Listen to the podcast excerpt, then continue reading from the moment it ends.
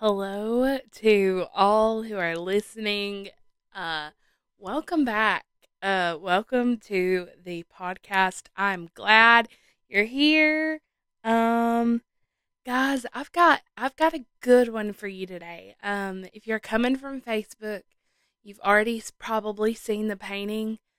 Um, guys, this is episode three of Painting Podcast, and I'm really, really excited about this one. Um, this painting is so simple. And if you have seen any of my journals, it looks very um, familiar. Um, but it's it's different. Um, it, how it, anyway, I there's such meaning and such a story. There's so much good things behind this painting, and I just want to I couldn't wait to tell you guys about it. It is 10 o'clock and um I I just couldn't wait. So I want to just hop right on into the meaning and the story behind the painting. Um so for this story, um because I do want to add I do want there to be scripture involved in these painting podcasts. And for this one, um we're going to go to Matthew chapter 8 and um, you can probably guess where I'm going if you especially if you've seen the painting. And um, we're going to go to chapter um, 8 verse 23. And this is in the New King James version. It says now he got in the boat and his disciples followed him. And suddenly a great tempest arose on the sea so that the boat was covered with the waves. But he was asleep. Then the disciples came and woke him up and said, Lord, save us, lest we perish. And he said to them, Why are you fearful, O you of little faith? And he arose, rebuked the winds and the sea, and there was a great calming. So the men marveled and said, Who can this be that even the winds and the waves obey him? And that's kind of where I want to start um, because there is a passage of scripture that got me through.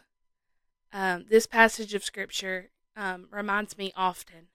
It's, it's brought to my attention, uh, brought to the forefront of my mind on uh, nearly the daily. And I, um, so let me just talk about this painting.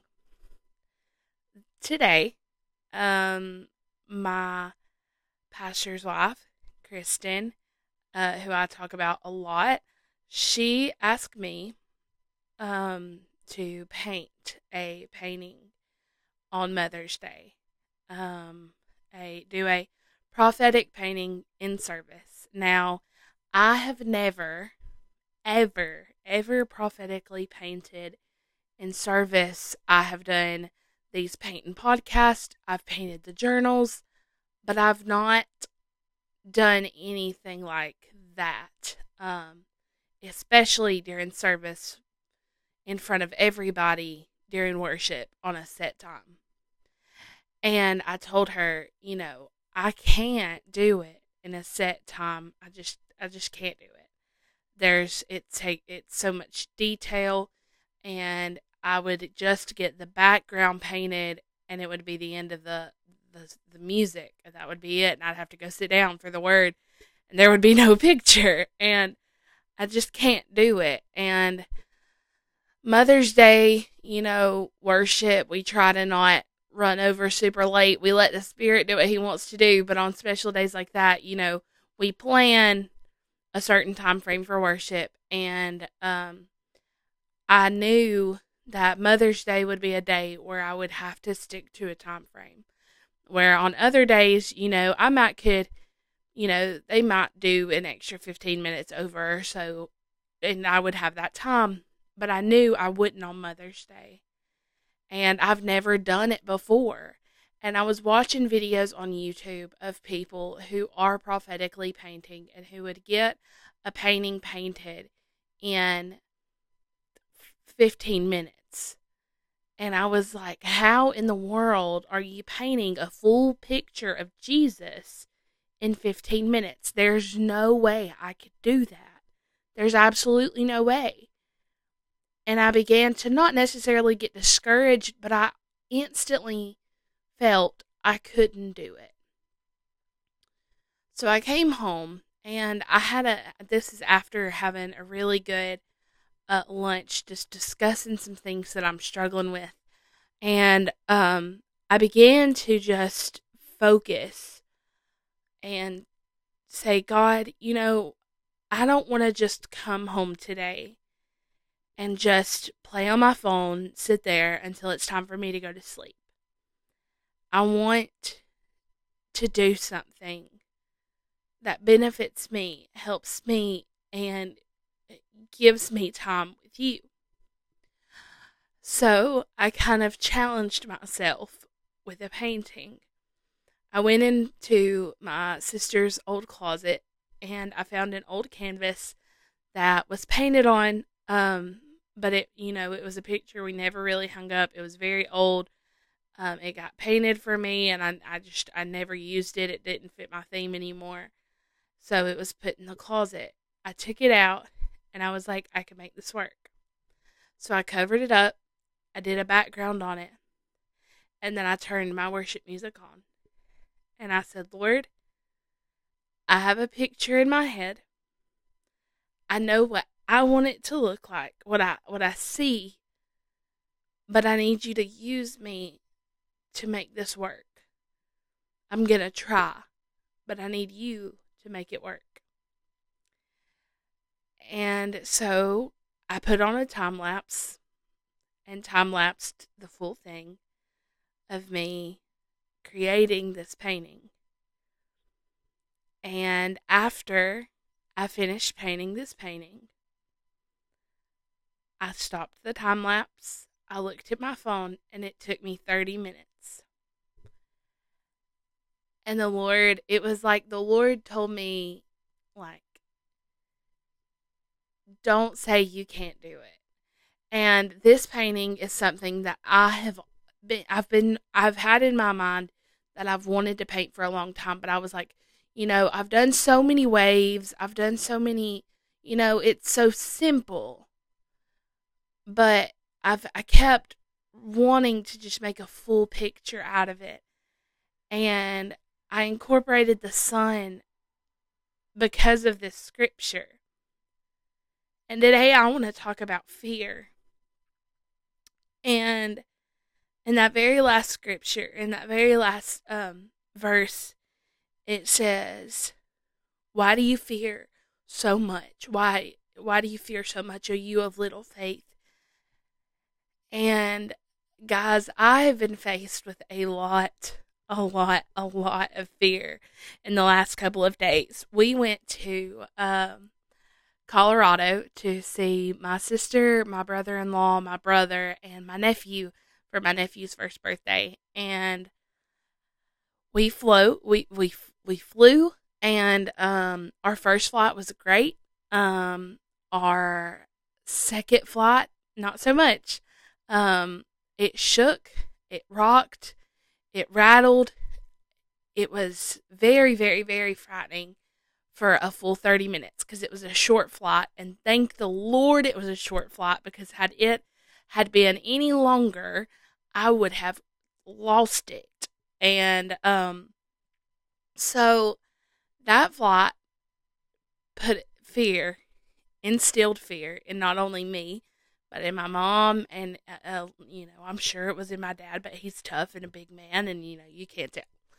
But um the fear that i already have of heights and um you know just fear in general that i have in me that all of us have in us was triggered.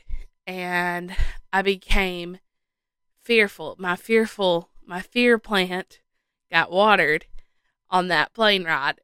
And on the way home, I was in that whole trip, I was fearful. And I said, Mom, I will spend every dollar I have to buy a car so that we can drive it home, to rent a car to drive home because I'm not getting back on another flight.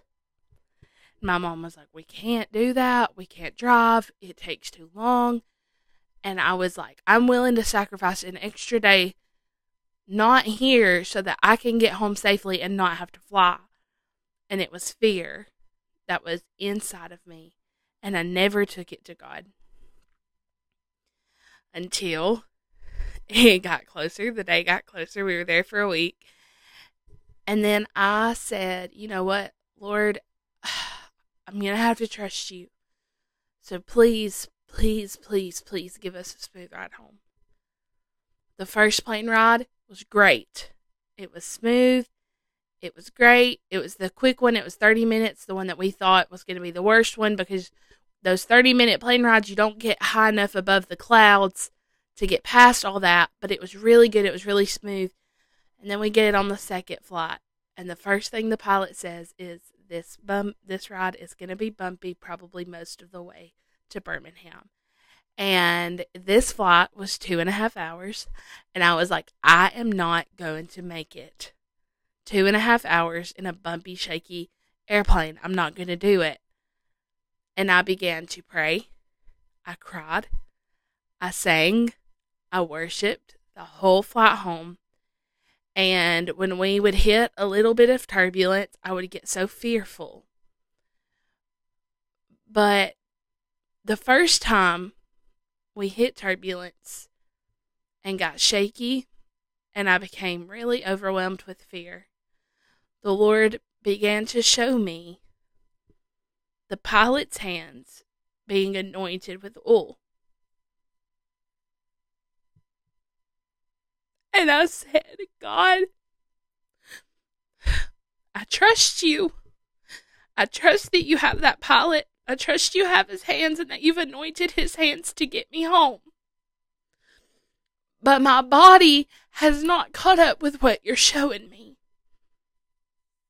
And so often, we see things that, and the Lord is showing us things, but our body has not caught up with us. So that fear is still activated even though we're seeing a promise. We're seeing something that the Lord is showing us that He is doing. But even though, but we're so, we're so drenched in fear from past experience that even though we see the promise, our heart and our body hasn't caught up yet. And in this passage of scripture, the disciples have seen the miracles They've seen all the things that God, that Jesus had done. They saw all these great, mighty, and wonderful things, but they get caught up in a storm and all they can think about is the storm. I was in an airplane. I saw what the Lord was showing me in the spirit of protecting me and taking hold of the pilot's hands, but all I saw and all that I felt was the wind and the waves up in the sky. All that that's all that I felt. That's all the disciples felt was the wind and the waves. And they said, Jesus, wake up! What are you doing? But what they didn't think about, because all they felt was the wind and the waves, was that the man who they had just seen perform miracle after miracle was sleeping in a boat in the middle of a storm, and they didn't think a thing about it except he doesn't care and he's sleeping. And Jesus wakes up. They after they woke him up, and he said, "Where is your faith? Where is it?" Am I not the man who just performed miracles? And he said, Peace to the wind, peace to the waves. And he looked at them. And they marveled. And they said, Who is this man that even the winds and the waves obey him? Who is he? they had seen miracle after miracle, but it wasn't until their fear was activated that they truly acknowledged whose presence they were standing in. Whew. Whew. It's easy to forget who you're with when things are going good. But the minute you're in a storm, whew, you forget who's with you, who, who created the ocean that you're in, who created the clouds and the rain that falls on you. It's in that moment that you forget hmm, that the one who created the winds and the waves and the rain and the sun is the same one who has his hand on you. In that moment, when I was on the plane, all I could think about was how I was gonna fall out of that sky. And the Lord was telling me, Leah Grace, where is your faith? Because faith and fear cannot be activated at the same time. Whew. So, hmm, I said, Lord, hmm, I see it. I see what you're trying to show me, but I'm fearful and I need you to replace my fear with confidence. And so often we say, Lord, give me confidence. But in order for Him to give you confidence, you have to walk through a season where you're going to be afraid. Hmm. So, what is it that you are afraid of? Is it an opportunity that the Lord is calling you to do, but you don't think that you can do it, like I was with the painting? Is it going across country because you're afraid of flying, because you're afraid you're going to fall out of the sky like I was?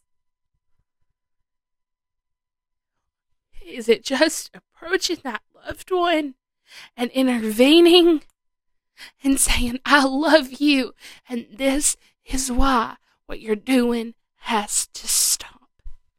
Is it confronting yourself? Saying, God loves you so much and what you're putting in your body, who you're letting in your body. Whew. Whew. Mm. Jesus, Jesus, Jesus. What is it you're afraid of? Is it rejection? I've battled that. I've battled rejection here in the last couple of days, and it's not even because I was rejected. It was be- recently. It was because I was rejected in the past, and the enemy's lying to me saying you're going to be rejected for that too, so I don't do it. I literally didn't share a Facebook post because I was afraid that somebody was going to get mad and I was going to get backlash. But in reality, whew,